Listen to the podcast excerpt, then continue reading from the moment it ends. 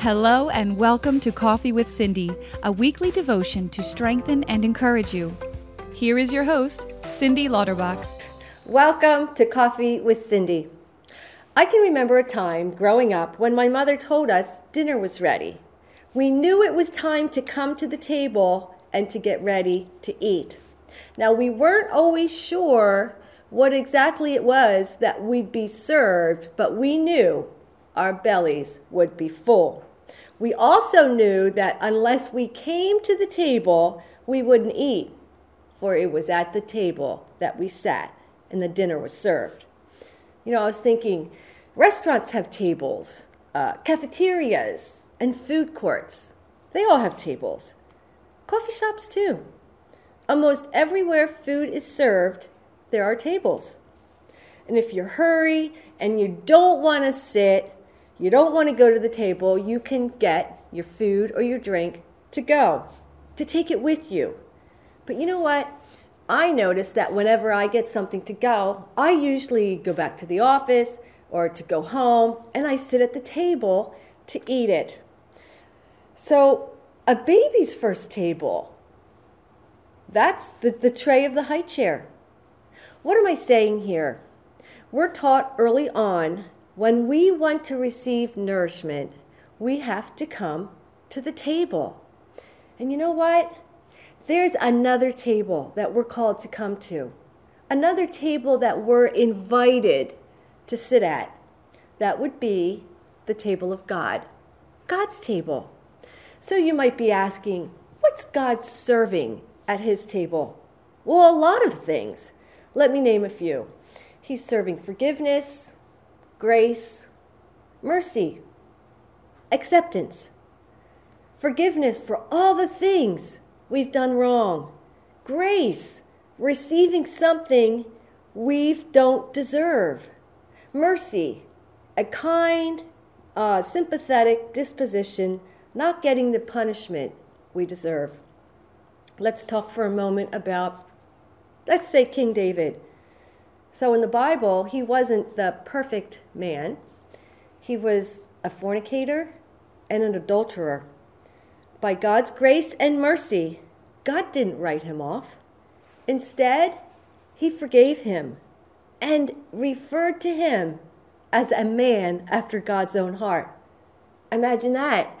After committing the sins that King David committed, that God would refer to him as a man after God's own heart. And how about Jacob? Wasn't he a liar? Didn't he lie and steal the birthright from his twin brother? By God's grace, his name was changed from deceiver to Israel, which means contender with God. So, just like David and Jacob, God has given to each of us his grace and his mercy. You see, we've all sinned over and over again, and He still forgives us when we ask. He still wants to use us, even when we know we've turned our backs on Him. Jesus, you see, He went to the cross willingly. He died for our sins even when we didn't ask Him to.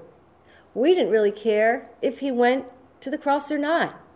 And while we were still committing our sins, He went paying the penalty in full for us. This is grace. This is mercy.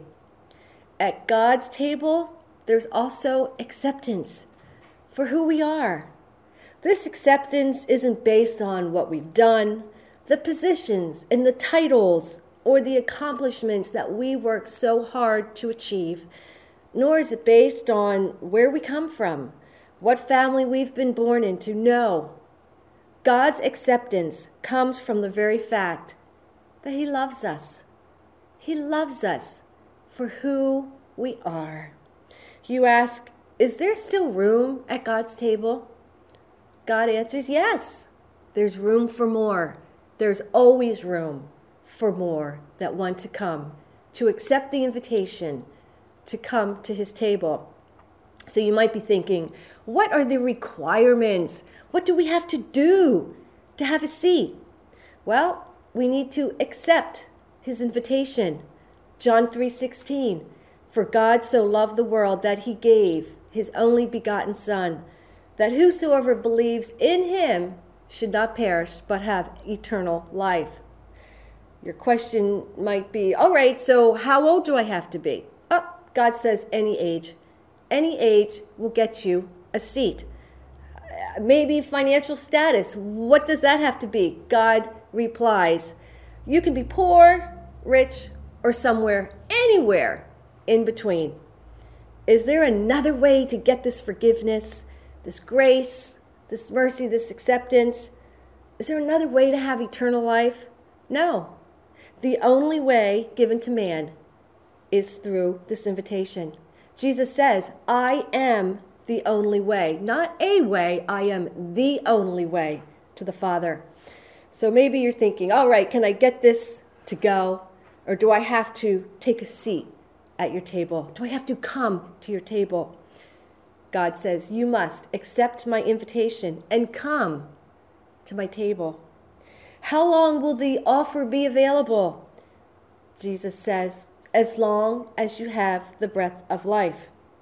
No one can come to the table unless the Lord draws him. I'm drawing you now. Don't put off for tomorrow what you can do today. You see, none of us are promised tomorrow. So remember, the next time you're called to the dinner table, check to make sure you're also seated at God's table. Thank you for joining Cindy for this week's devotion. We hope that you were encouraged and that you subscribe on your favorite podcast provider. We look forward to getting together with you again next week.